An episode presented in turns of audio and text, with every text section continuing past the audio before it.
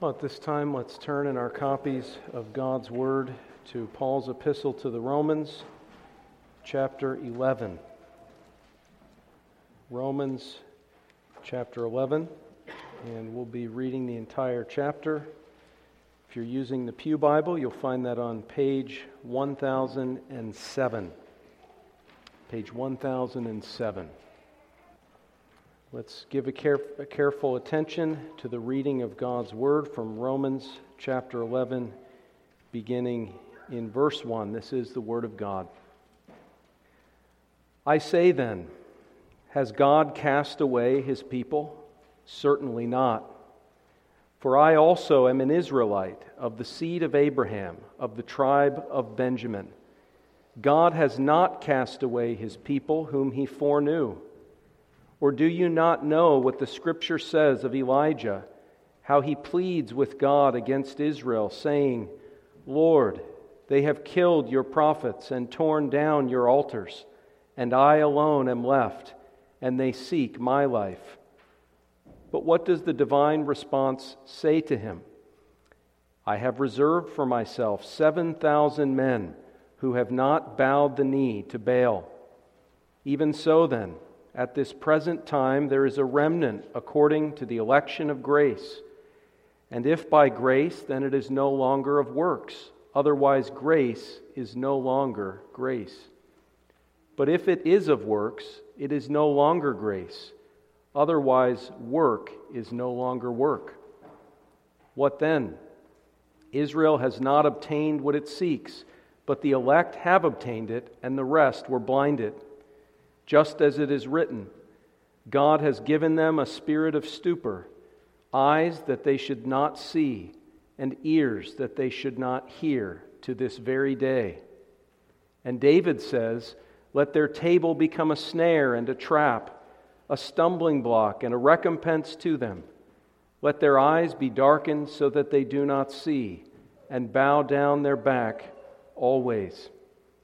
I say then, have they stumbled that they should fall? Certainly not. But through their fall, to provoke them to jealousy, salvation has come to the Gentiles. Now, if their fall is riches for the world, and their failure riches for the Gentiles, how much more their fullness? For I speak to you, Gentiles, inasmuch as I am an apostle to the Gentiles. I magnify my ministry if by any means I may provoke to jealousy those who are my flesh and save some of them. For if their being cast away is the reconciling of the world, what will their acceptance be but life from the dead? For if the first fruit is holy, the lump is also holy.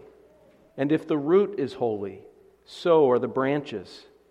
And if some of the branches were broken off, and you, being a wild olive tree, were grafted in among them, and with them became a partaker of the root and fatness of the olive tree, do not boast against the branches.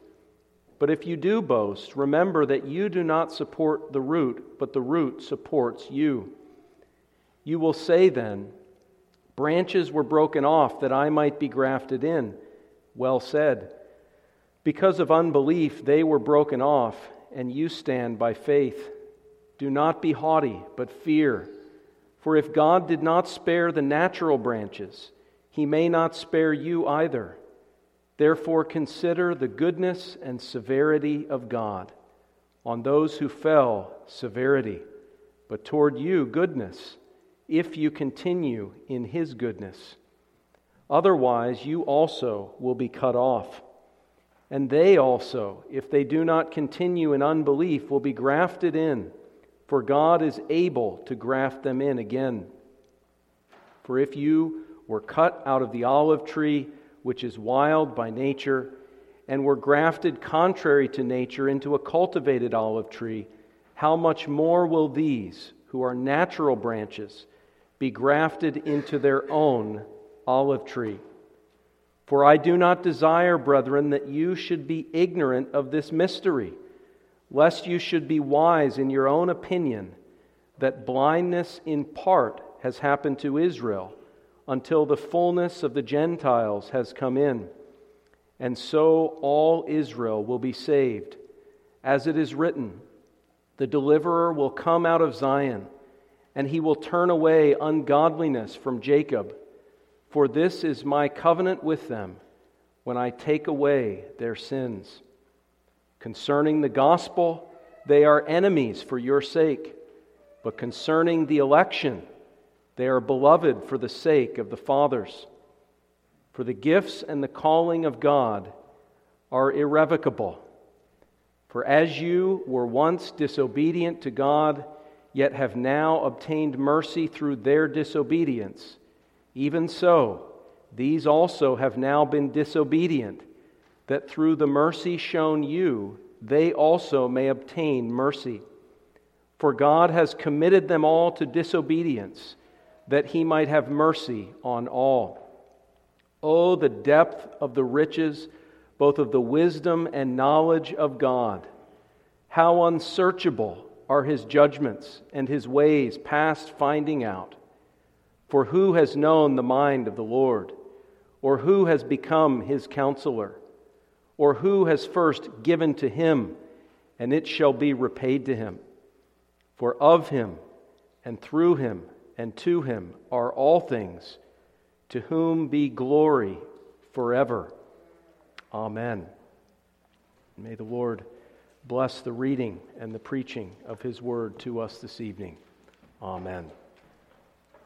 We're relying upon the Lord for his help and blessing this evening. Uh, let's focus our attention on the passage that we just read from Romans, the 11th chapter especially verses 25 and the first portion of verse 26. Paul says this For I do not desire, brethren, that you should be ignorant of this mystery, lest you should be wise in your own opinion, that blindness in part has happened to Israel until the fullness of the Gentiles has come in. And so all Israel will be saved all Israel will be saved.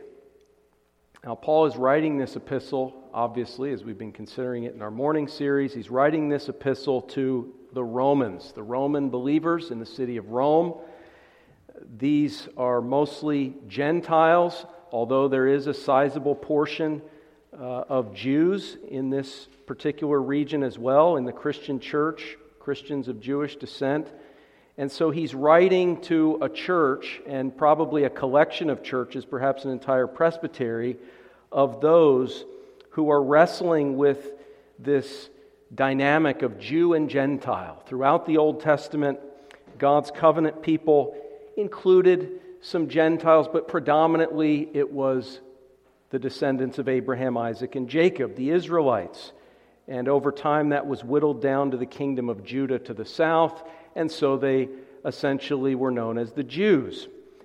And God established his kingdom in the Old Testament in a way that was centralized in the land of Israel and surrounded by uh, all these other nations, right there in the center of the world, with no doubt a missionary uh, calling, but, but it was centralized within the land of Israel, the capital city of which was Jerusalem. And so God's dealings with mankind really flowed through the Jewish people throughout the bulk of the Old Testament. And all of this was, of course, leading up until the fullness of times when God sent forth his Son, born of a Jewish woman, uh, the lion of the tribe of Judah, the Lord Jesus Christ, uh, uh, the root and the offspring of David, the son of Abraham, the son of David and uh, again, the, the, the, uh, the king of Israel, the king of the Jews. But of course, at this point, the Lord Jesus Christ established his kingdom in such a way that it expanded to all nations. He sent forth his apostles, all of them Jews, but he sent them forth to disciple the nations and to preach the gospel to every creature and to take his law and his gospel to the ends of the earth, the uttermost parts of the earth. And so Paul is writing to a church that is composed partly of believing Jews and partly of believing Gentiles, all in the midst of this one cluster of churches in the city of Rome. And he's addressing the reality of this, what you could say is a problem. How do these two groups work together? You've got the Jews with their long standing history in the covenant of God, and you have the Gentiles now being brought in with so many unbelieving Jews being cut off, and there's this turbulence and threat to the unity of the church. And the Apostle Paul is mindful of this. And so, as he writes this letter to the Romans, throughout, from beginning to end, he's dealing with these types of questions. He deals with the fact that the gospel is to the Jew first and also to the Greek. Uh, he deals with the fact that the Jewish Pharisees were promoting a false gospel, demanding Gentiles to be circumcised, and preaching uh, a righteousness of works rather than the righteousness of faith. He's constantly dealing with these types of issues. Now, we've said in the past that the structure of this epistle is really threefold. It begins in the first four chapters with a discussion of faith. Uh, Paul sets forth justification by faith alone, and he describes the necessity of faith, namely the, the doctrine of human depravity and sin. We need the righteousness of God through faith because we are unrighteous and liable to the wrath of God. And so he unpacks the Christian gospel with this emphasis on faith, uh, the necessity of faith, the object of justifying faith, Christ himself, chapter 3, toward the end there, after he's dealt with sin. Uh, the demonstration of justification by faith alone as a biblical doctrine, which he addresses throughout chapter 4. But then, as we've seen in our morning series, he pivots to the doctrine of Christian hope not so much faith, trusting in what God has done and what Christ has accomplished, but now he pivots in chapter 5 to anticipating what God will do. And we've spent a number of weeks considering the Christian's hope, rejoicing in the hope of the glory of God.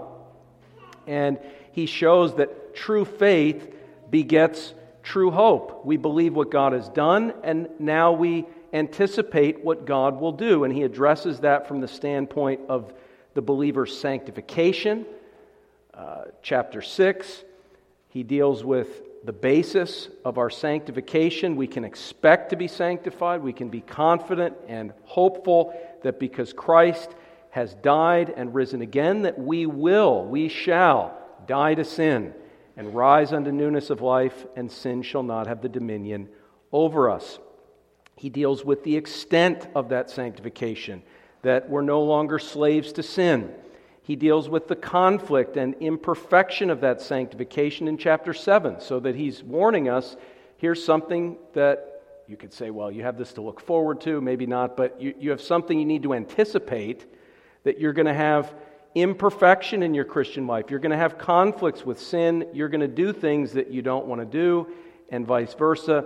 Chapter 7, he deals with that. And then in chapter 8, the substantial victory by the power of the Holy Spirit enabling us to kill sin. So we're hoping and anticipating and actively, patiently laboring to see these things come to pass. And then, of course, he deals with the, the consummation of our sanctification, which is glory, glorification. And he says that the full manifestation of the children of God will come with the renewal of the creation at the last day, chapter 8, verse 18 and following.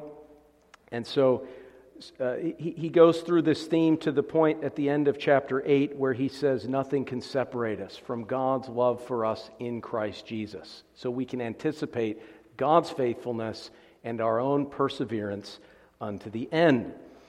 But then he, he takes a turn in terms of the, the aspect of hope that he emphasizes.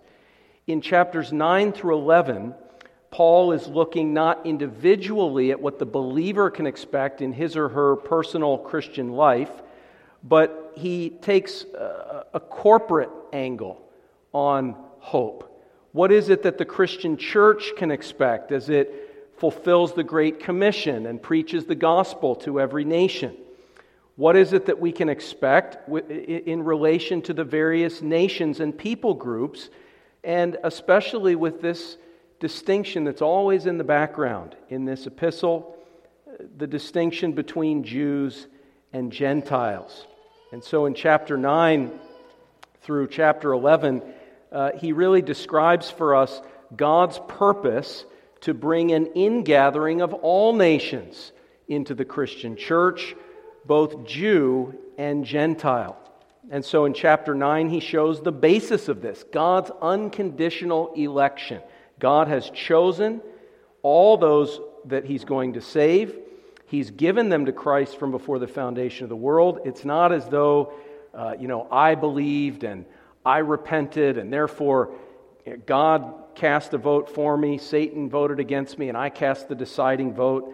Uh, this is not Arminianism that Paul is proclaiming, or Finneyism, or something like that.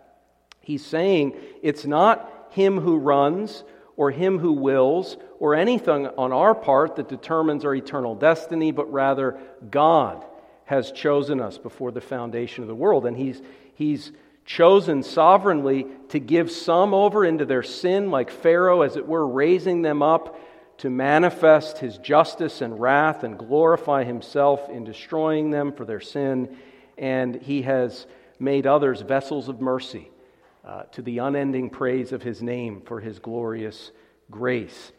And all of this he establishes as the basis for the great ingathering of all nations, Jew and Gentile. We see we can't fall into the, the error of looking at election and looking at divine predestination as something that somehow limits the full extent of gospel victory in the world. Far from it. It's, it's quite the opposite. Paul uses that as the baseline, the foundation for what he's going to say in chapters 10 and 11. God's unconditional election, God's sovereignty is not something that turns the church into a few people huddled in the ark or something like that, but it's that which causes a whole innumerable company of the redeemed to be uh, filling the earth with the knowledge of God from every nation. And so the basis, but also the means, the means of this great gospel expansion to every nation, and that is the preaching of the gospel, chapter 10. Now, he deals with the objection, the problem that people are raising. Uh, in chapter 9, why isn't Israel believing? God made promises to Israel, and the Israelites, uh, you know, Jesus came to his own, and his own received him not. And he uses election to show that not all who were Israelites were, were truly believing. Not all in the visible covenant community were truly elect and believing, so he addresses that in chapter 9. In chapter 10, he explains that the means by which the nations will be converted is through the gospel. Faith comes by hearing, and hearing by the word, but he admits the Jews have rejected that as well. The gospel has gone forth to them, but they have not received it. They've rejected it. And so the gospel has gone to the Gentile nations. And at this point, he begins to address this full extent of the gospel. You would think after chapters 9 and 10 that he would be very pessimistic, you see, because, well, God chooses one and not another, so, well, that really limits things. And then chapter 10, he uses the word of the gospel, and it's the power of God unto salvation. Faith comes by hearing, and hearing by the word. But uh, Israel has rejected it. And the sound goes forth to the ends of the world, but Israel uh, is uh, a disobedient and contrary people. But in chapter 11, Paul explains that this is all part of God's plan for both the Jews and the Gentiles. That in fact, all of these events are being orchestrated in God's providence to bring about a great, unprecedented expansion of the kingdom of God on earth. And so he deals with th- this so called problem of Israel rejecting the gospel. And you see in uh, chapter 11 and verses 1 through 10, you'll often see uh, paragraph headings, as I have in my own Bible Israel's rejection not total. Verses 1 through 10, he says, Israel has rejected the gospel for the most part. The bulk of the Israelites, most of the Jews, have rejected Christ. That's true. Uh, but he says there is at this present time, verse 5, a remnant according to the election of grace. So there are some believing Israelites. Paul himself would be one, and there would be others. Uh, certainly the apostles, the rest of the apostles as well. Uh, there is at this present time a remnant according to the election of grace. And so some of the Israelites, a very scant few of them, are converted and are believers in Christ and remain in the covenant community. They haven't been cut off the olive tree, they're natural branches in the natural olive tree of God's visible church. And so it's not total. Israel didn't completely reject the Messiah. There are believing Jews, and even to this day, there are, as it were, Jews for Jesus, although we probably would have some problems with that organization itself. But uh, there are Jews who believe in the Lord Jesus Christ and hold to an evangelical Orthodox biblical faith. So it's not total. Then in verses 11 and following, up through verse 29, the Apostle Paul says that Israel's rejection of the gospel of Jesus Christ is not final. So not only is it not total, there are some believing Jews, but it's not final. In other words, the unbelief of the comparative majority, the bulk of Israelites, their unbelief, their spiritual blindness, their fall from grace, their being cut off of their own olive tree, Abraham, Isaac, Jacob, the covenant community, uh, that mysterious rebellion and apostasy against their own Messiah who came to his own, that rejection of Christ is not final verse 11 I say then, have they stumbled that they should fall? In other words, is this an irremediable situation or will Israel be restored? Have they stumbled such that they're cut off the olive tree and now they're just going to wither away or be thrown into the fire? Uh, no, Paul says. Uh, God is able to graft them in. He says, certainly not. Certainly not. They've not stumbled that they should fall. This is not a final rejection or apostasy for the ethnic people group of the Jews or the Israelites. He says, But through their fall, to provoke them to jealousy, salvation has come to the Gentiles. So he says, the Jews have rejected the gospel, and as the apostles said, therefore they made themselves unworthy of the gospel and grace of God, and so God went to the Gentiles with the gospel through the apostles. You see that in the book of Acts. Uh, but all of that, the gospel going to the Gentile nations, was purposeful not only to save the Gentile nations, of course, but it was purposeful from this standpoint to provoke the Jews to jealousy. So God is not finished with the comparative bulk of unbelieving Jews. He has sent His church, His covenant community, to all the other people groups of the world to flourish and thrive and be a massive influence throughout the nations of the world for many centuries, for millennia, uh, even since Paul's day. He's caused that to happen so that the Jews would become jealous so that it would affect them. And I think it's fair to say that it has affected them, and, and it is a bit of salt in the wounds, and there can be uh, an, a, a very strong sensitivity of Jewish people to the Christian gospel and to these kinds of things. There's something there, Paul, as a Jew, knows full well that it's very difficult, perhaps, for Jews to reckon with uh, the claims of Christianity. Uh, Jewish people are far more likely to be offended by the claims of Christianity than, than perhaps, say, Buddhism or some other uh, secular humanism or something like that.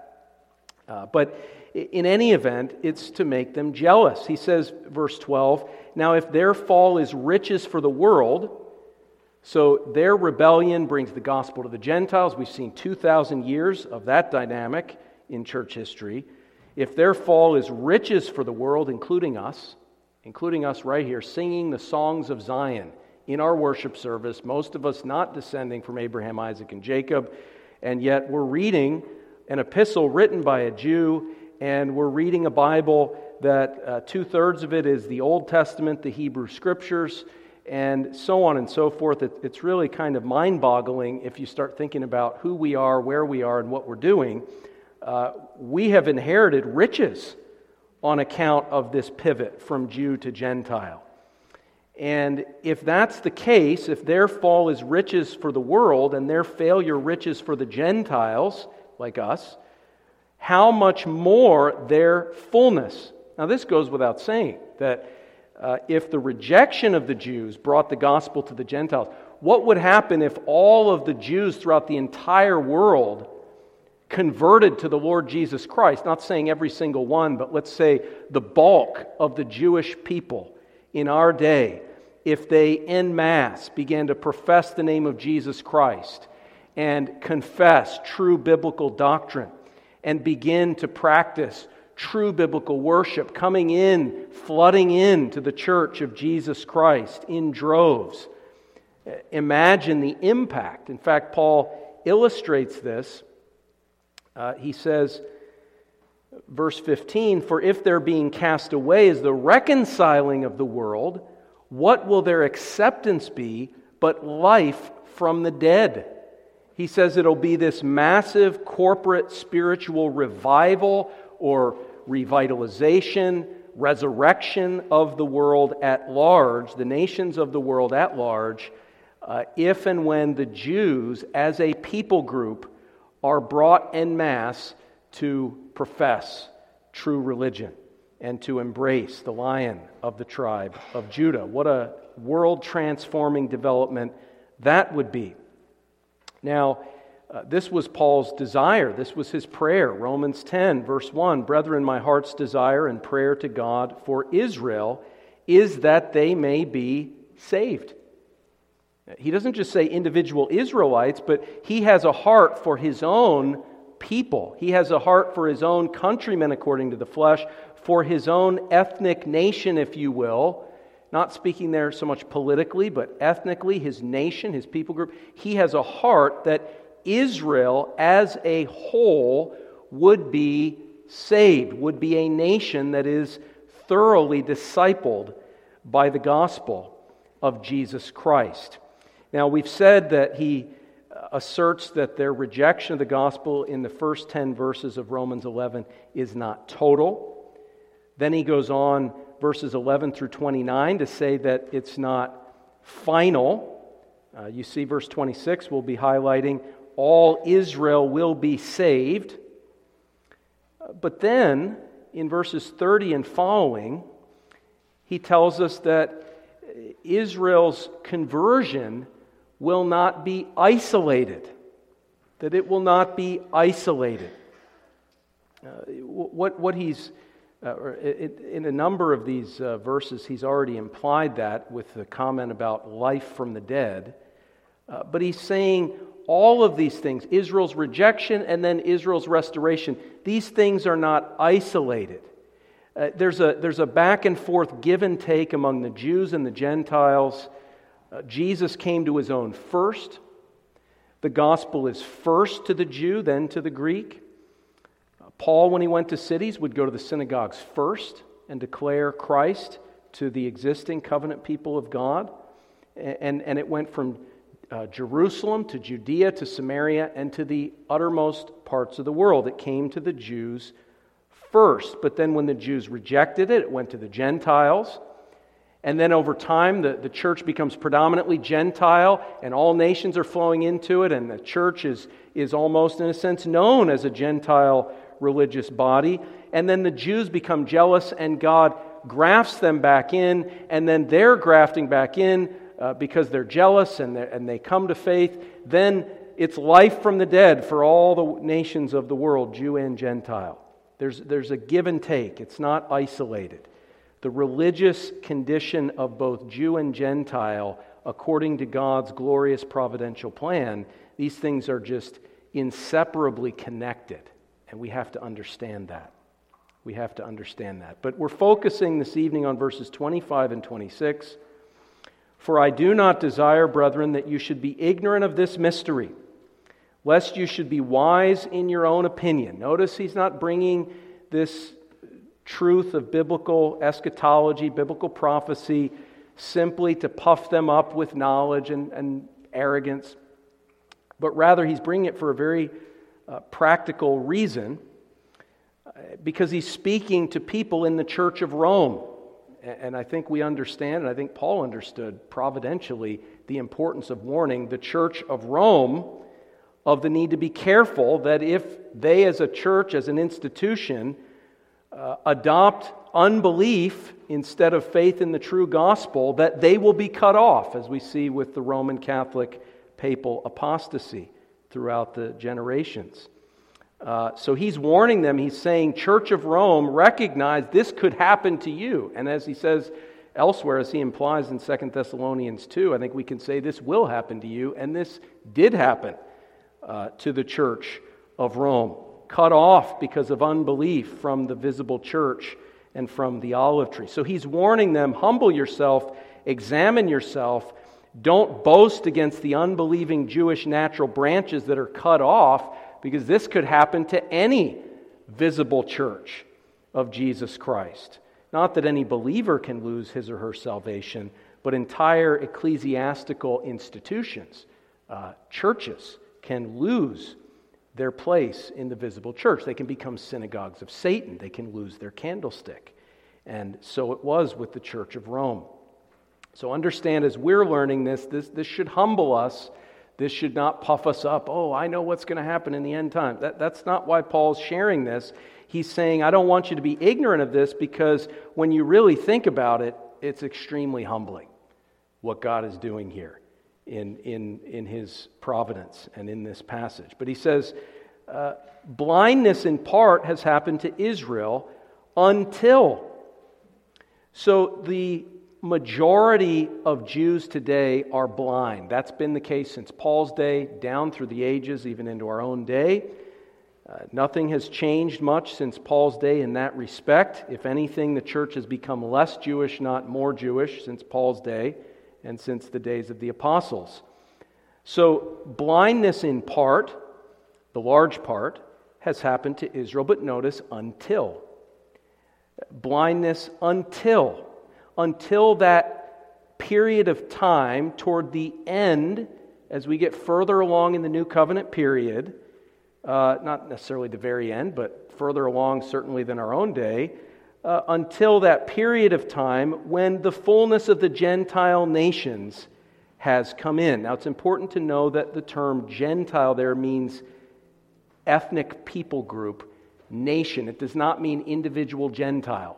It's not saying until the full number of individual elect people comes in. That is not what Paul is saying here. That's not what that word means. It means nation, not person or individual, but until the fullness of the nations has come in. And so, until that time period that we've been studying in all of these sermons in our sermon series, until that time period when the gospel disciples the nations in an unprecedented way and brings them that they flow into the church and into the holy mountain of God. Isaiah chapter 2, 1 and following.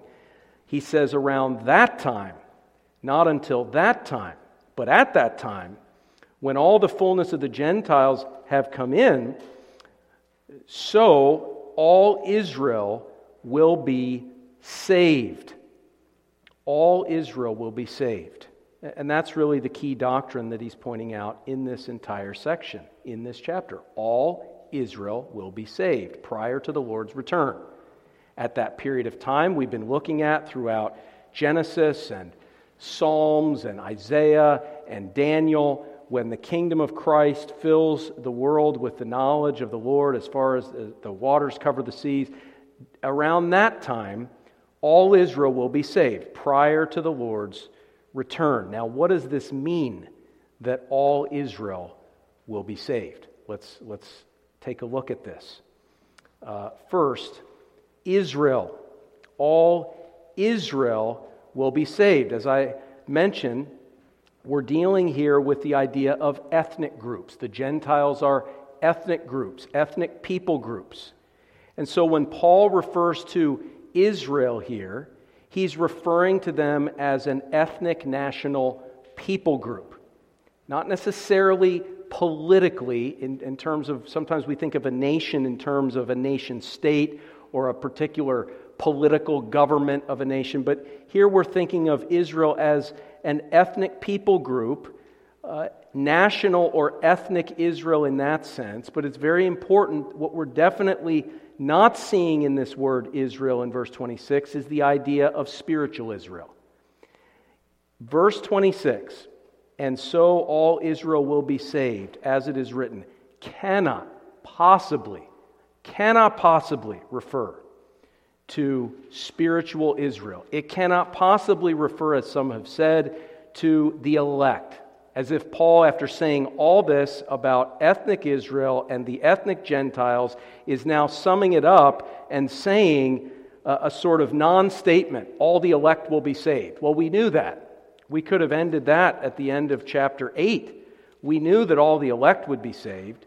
You, you, see, this word Israel has to refer in context, unless we just throw out all the rules of biblical interpretation, it has to refer to Israel as an ethnic national people group, not spiritual Israel eh, in terms of the elect of God. And let's demonstrate that.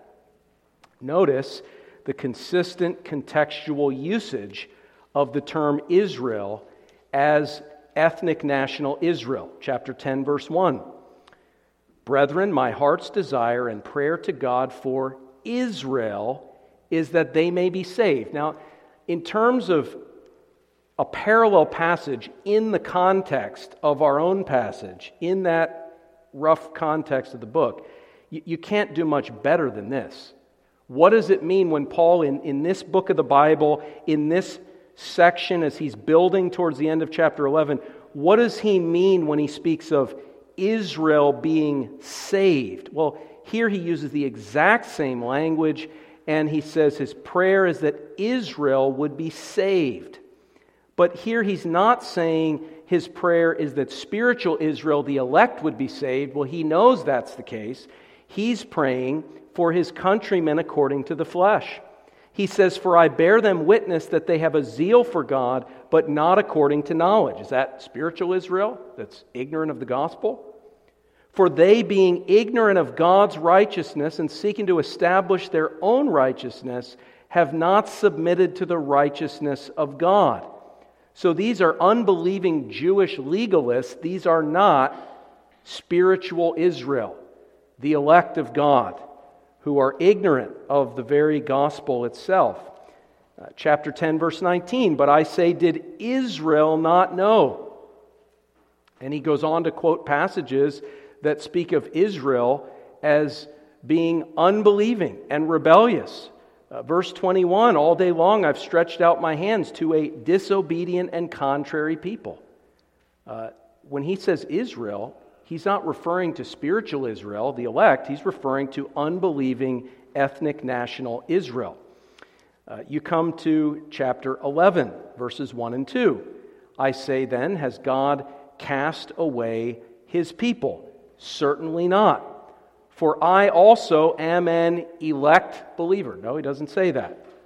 He says, For I also am an Israelite of the seed of Abraham of the tribe of Benjamin. So here he's speaking of God not casting away his people entirely or totally, as evidenced by the fact that Paul himself, an ethnic Israelite of the tribe of Benjamin, has put his faith in Christ. So clearly, Israel here or to be an Israelite is ethnic and national. Uh, you can see this again in verse uh, 5. Even so, he says, at this present time there is a remnant according to the election of grace, and if by grace, then it is no longer of works. He's speaking of elect uh, believers within the overall nation of Israel. But notice, verse 7 what then? Israel has not obtained what it seeks. So, so he's actually using the word Israel not to describe the tiny elect remnant within Israel. He says, I'm going to speak of Israel in terms of the comparative bulk, the majority of them that are unbelieving. He says, Israel has not obtained what it seeks, but the elect have obtained it, and the rest were blinded. So he's using the word Israel to describe the rest that are blinded in contrast to the tiny remnant of believing Israelites. So Israel there is clearly ethnic and national. Uh, you, you can see the verses he quotes in verses 8 and 9 also refer to unbelieving ethnic Israel. Then you go to verse 11. I say then, have they stumbled that they should fall? Certainly not. Who are we talking about? Israel. And who's Israel? The ones that stumbled through unbelief. Not the elect, but the ones who rejected Christ. But through their fall, to provoke them to jealousy, salvation has come to the Gentiles. Okay, so if Israel is the elect, then who are the Gentiles that received the gospel, right? You know, it wouldn't make any sense to refer to believing Gentiles here who received the gospel or received salvation because they would, if we're thinking of election, they'd be part of elect Israel. They'd be part of spiritual Israel. So the fact that he's differentiating Jews and Gentiles again means his focus is ethnic and national. And so through these verses, he goes back and forth speaking about Jews and Gentiles, Gentiles and Jews. You come to verse 21. Uh, he talks about how uh, God did not spare the natural branches. What, who, who, who are the natural branches? Israel. And uh, what does that refer to? Their ethnicity, that they descend from the patriarchs, Abraham, Isaac, and Jacob. And he's saying that that the Gentiles ethnically are wild branches, they're grafted in. The unbelieving Jews are cut off. But then the unbelieving Jews, the Israelites, can be saved. They can be regrafted, the natural branches, into their own olive tree. Throughout the whole section, every reference to Israel is a reference to ethnic national Israel. Uh, then we come, of course, to verse 25. For I do not desire, brethren, that you should be ignorant of this mystery, lest you should be wise in your own opinion. That blindness in part has happened to Israel. So this could not possibly refer to Israel as the spiritual elect of God, spiritual Israel, something like that.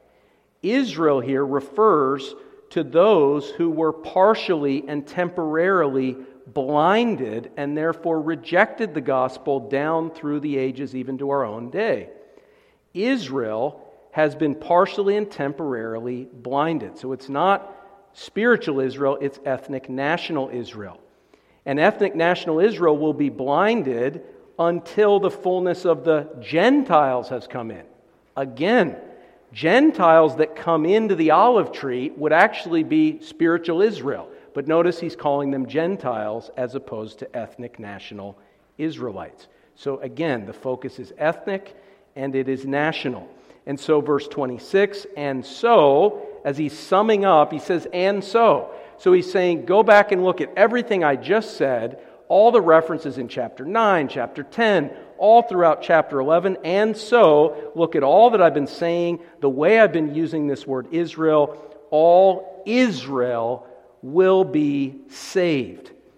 Uh, and then, of course, you have the context afterward. Verse 28. Uh, who are the Israelites that are being saved? Is it the elect, spiritual Israel, or is it ethnic national Israel? Well, verse 28. Concerning the gospel, they, that's referring to whoever's the recipient of all Israel being saved, whoever that is, they concerning the gospel are enemies for your sake. Now, he would not say that about the spiritual elect of God or something like that, okay? Uh, clearly, it's unbelieving ethnic national Israel. They are concerning the gospel enemies for your sake. They're promoting a false religion and they're persecuting God's people. But concerning the election, and this is referring to the corporate election of God's people, as Romans 9 says, Israel, even unbelieving Israel, had uh, the adoption, the glory, the covenants, the law, the promises. Uh, Israel was chosen as God's visible covenant community. And it says concerning that, they are beloved for the sake of their forefathers. Again, their forefathers. It's ethnic, it's national. They descend from the patriarchs, though they are enemies of the gospel. For the gifts and calling of God are irrevocable. That outward calling of Israel and the particular promises that he's referring to here of them being saved, these things are permanent and God will fulfill them. So it's the consistent usage in the context, and we don't have time to get into the, the other portions of Scripture in any great detail uh, that deal with this topic, but the overall biblical context, we've seen it in previous sermons. There are promises that God will gather uh, the nation of the Jews to himself. We saw it in Isaiah chapter 11, verses 10 through 12, where both Ephraim and Judah and the nations of the Gentiles are brought in to the kingdom. We saw it in Isaiah chapter 19, verses 23 through 25, where Egypt, Assyria, and Israel, all three are brought into covenant with God as ethnic people groups and as nations. And I think we can say perhaps there, there's something of a geographic reference there. These are nations that are adjacent to one another Egypt, Assyria, Israel. Uh, and though we wouldn't put too much emphasis on the, the modern day Israeli state or advocate some sort of unbiblical form of Zionism, in God's providence, it would seem from Isaiah 19 that when this is fulfilled, there will be Israelites in the Middle East with nations that will be adjacent to the Egyptians and the Assyrians, and they'll all profess faith in Christ. Uh, Jesus in Matthew 23, verse 29 or 39, we saw last time, tells the unbelieving Jews of his day, Your house is left to you desolate. You will not see me again until you say, Blessed is he who comes in the name of the Lord. So Jesus prophesies to his own ethnic people group, the Jews, that one day before his return, they as a nation, Jerusalem, Jerusalem who stones the prophets, Jerusalem herself, and the nation of the Jews will be brought back to faith in Christ. And the apostles expected this. They were paying attention to these kinds of things. And so in Acts chapter 1, verses 6 and 7, uh, during the period between our Lord's resurrection and ascension, we're told this that the disciples asked him, saying, Lord, will you at this time restore the kingdom to Israel?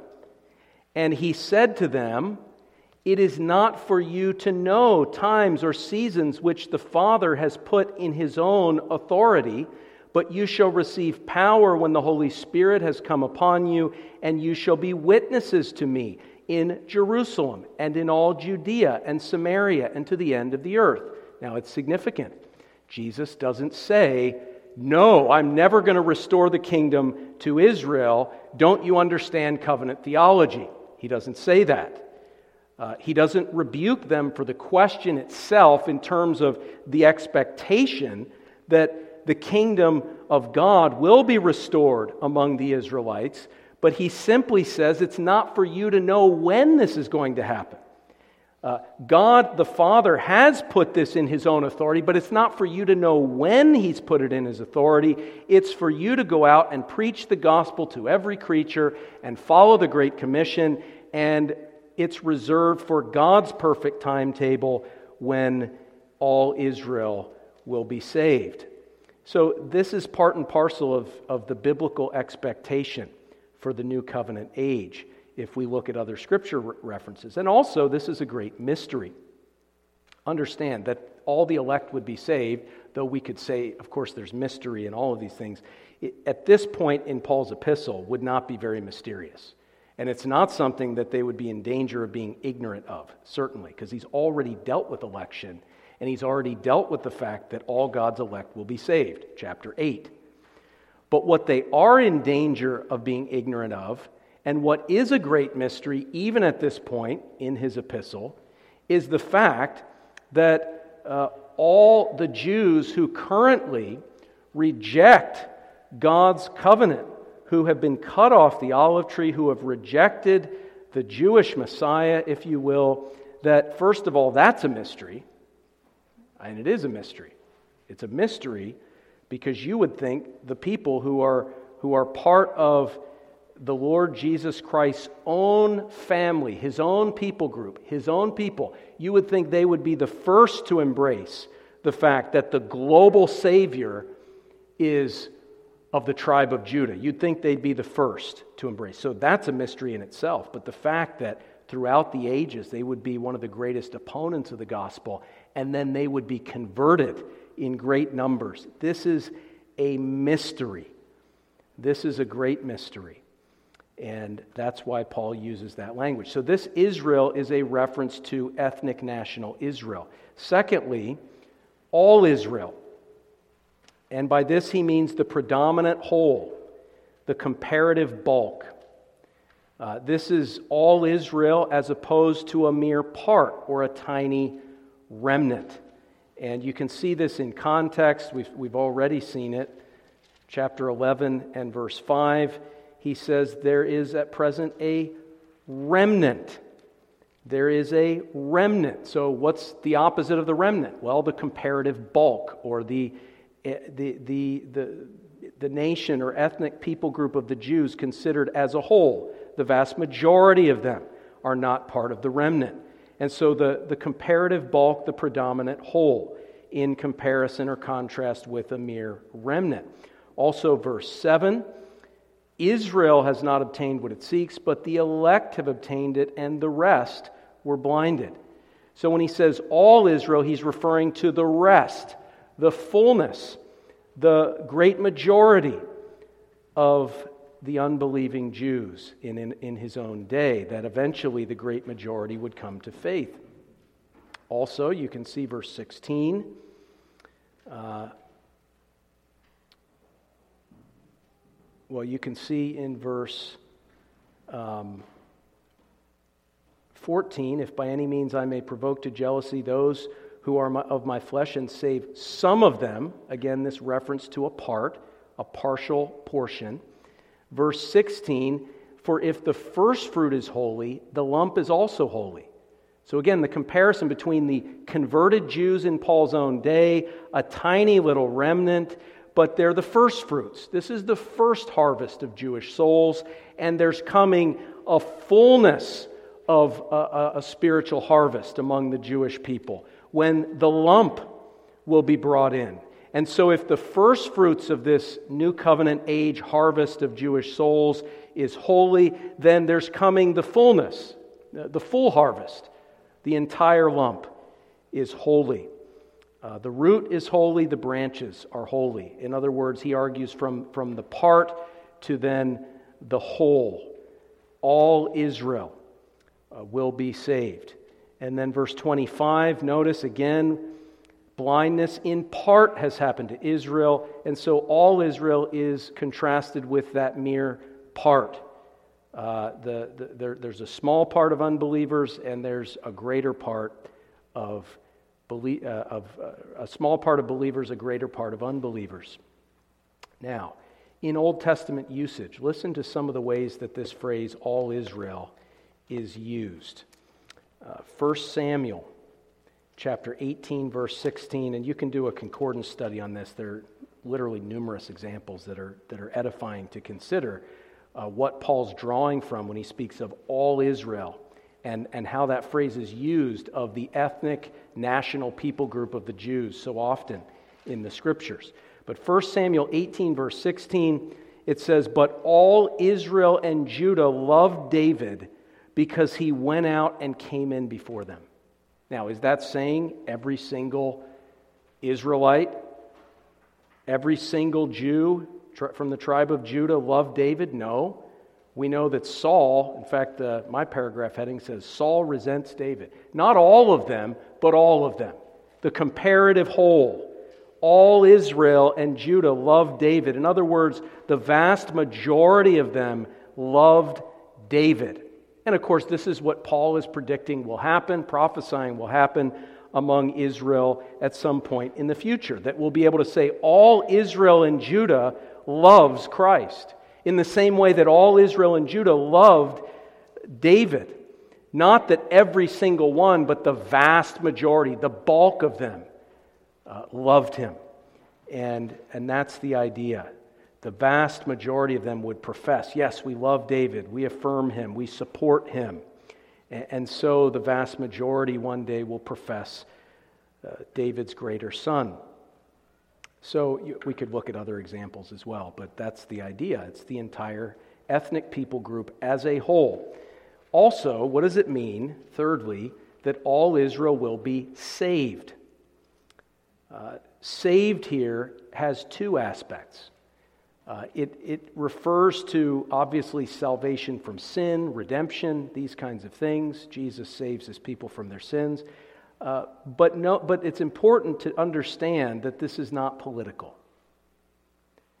This salvation of the Jews is not primarily political, so as to say, as, as many evangelicals think, that, that there's going to be this uh, this uh, great political salvation of Israel, and, and they use this to promote unbiblical forms of Zionism, and we need to support Israel at all costs because God is doing something in the state and political body of Israel. That's not the focus here. We're dealing with spiritual and ecclesiastical salvation, uh, not political salvation. And so this has a visible and an invisible aspect, as salvation always does. First, it's visible. Israel will be grafted back into the olive tree. And the olive tree, my friends, is the visible church. It's not the invisible church. Uh, that would be a problem if people are being cut off of the invisible church and losing their salvation uh, and having their election voided or something along those lines. No, this is the visible church. And what, what it's saying is that even as Israel as a nation was uh, predominantly filled with covenant members in the past, even so, it one day, through the gospel, will be predominantly filled with visible church members uh, that are united to the visible church of the olive tree.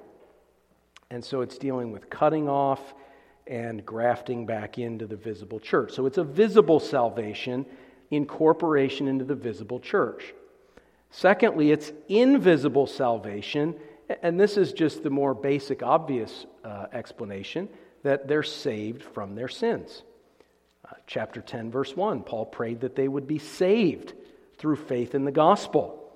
And so this is telling us that all Israel has been blinded, uh, for the most part, to the gospel, and all Israel, as a predominant majority, will be moved to profess faith in Christ. And you see that imagery in verse 26 when he quotes from Isaiah and Jeremiah The deliverer will come out of Zion, he will turn away ungodliness from Jacob. For this, and here he goes to Jeremiah 31 For this is my covenant with them when I take away their sins. So, a vast multitude, a vast majority of the unbelieving Jews at some point will come to faith in Christ Christ will be their deliverer. And notice verse 26, notice the way that he, in some sense, tweaks the language of Isaiah. If you were to go to Isaiah 59, verse 19, you would see that the Hebrew reads somewhat differently. Uh, sorry, verse 20. The Redeemer will come to Zion. Paul doesn't say the Redeemer will come to Zion, to those who turn from transgression in Jacob. He's not coming to Zion to those that are in Jacob. He's coming out of Zion to turn away ungodliness from Jacob. Now, why does he adapt the language in that way? He does it for this reason. Because at the point in which this happens, the Jews will be cut off the olive tree. The Jews today are not part of Zion, my friends. True Zionism is faith in the Lord Jesus Christ, worshiping at Holy Mount Zion in the Christian church week in and week out. Israel today, unbelieving Israel, the unbelieving Jews of our day and of Paul's day, were cut off of Zion. And so, for Jesus to save them, um, he needs to come out of Zion. He comes out of the missionary uh, endeavors of the Christian church. He comes out of the Christian church to the Jewish people that have been cut off, that are now strangers to the covenants of promise, and he turns away ungodliness from Jacob and brings him back into Zion. And if we had time to chase down our Lord's quotation from Psalm 118, uh, when, when he quotes that in Matthew 23 39, uh, it's clear that when the Jews say, Blessed is he who comes in the name of the Lord, they say it from the house of God in Zion, in that quotation from Psalm 118. The deliverer comes out of the Christian church, which is the true Zion. He converts the Jews, he brings them back in, and he takes away their sins. That is the salvation of Israel from sin. And notice he says, All Israel will be saved. Wrapping up quickly here. All Israel will be saved. Uh, presently, he says, though they're beloved for the sake of their forefathers and uh, we long to see them converted. Our hearts go out to them. Uh, we long to see them converted because they're the future generations of the patriarchs and the people of the Messiah. And there's so much in, in, in the hearts of those that are now in glory, uh, the apostles, Paul himself, that they, they long to see their kinsmen brought to faith, and we sympathize with that. And so we love them for that reason. We love them for the sake of the Gentiles, because when Israel comes in, it'll be life from the dead for the Gentiles and for all of our ethnic backgrounds, all of our people groups. And we love them for the sake of the glory of God in ordaining these things. So they are beloved presently, but they are presently enemies of the gospel and enemies of Zion and of the true church of Jesus Christ. Judaism is a false religion. It is a man made religion, it is not the religion of the Old Testament. And so we need to understand this is something that will be. It doesn't mean that now we all have to apply this passage by supporting uh, the Israeli state and their invasions of other countries and so on and so forth. And we need to take a certain political advocacy stance for Israel. None of these things are implied. Israel presently are enemies of God and enemies of his gospel. But our heart goes out to them to see them converted. And this will be the case. And when it is, then we'll be one in the family of God. And of course, it'll happen prior to the Lord's return. I mean, that's when salvation happens. Nobody's going to be saved after the second coming. This is going to happen beforehand. And so we need to be ready for it. We need to be anticipating it. We need to be praying for Israel's salvation. Uh, we need to reject, as I said, unbiblical forms of Zionism. I'm not sure what a biblical form of Zionism is, but I'm just covering myself because I'm not a political expert of any kind. Um, the fact is, we don't have a duty to support everything Israel does, but, but we need to pray for their salvation. And the fact is, forget about Israel. How about the Jews in southeast Michigan? How about the thousands of Jews on our doorstep in Southfield, Michigan, that we long to see embrace the Lord Jesus Christ and come to the joy of salvation through him? Uh, we need to be praying for that. We need to be looking for opportunities to be engaged in that ministry. And we need to remain attentive to God's providence, giving glory to Him for his unsearchable wisdom. Isn't it amazing that one of the most powerful statements of gospel worship and of Christian doxology comes to us at the end of chapter 11? Uh, isn't it interesting that the climax of Paul's section on hope comes at the end of when he's talked about the gospel going to the Jews and the Gentiles and seeing the fullness of the Gentile nations come in? Paul had a heart for this gospel expansion. He labored for it, he prayed for it, he strove to see it happen, and he gloried in it.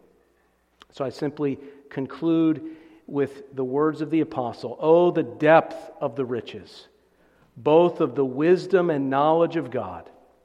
How unsearchable are his judgments and his ways past finding out. Let's pray. Lord God, you are God and there is no other. No one can restrain your hand nor say to you, What are you doing? For you have decreed and declared the end from the beginning, and you are working all things together for the good of your people, whom you have chosen in Christ from before the foundation of the world. And this theater of redemption which is planet Earth, has become your means of manifesting your glory and your power and your wisdom. That even these two groups that are so much at odds, the Jews and the Gentiles, might be used by you to promote one another's eternal well being and national welfare. And, O oh Lord, we long for the day when it is the case that Egypt and Assyria and Israel are all joined together through faith in the Prince of Peace. We ask in his name. Amen.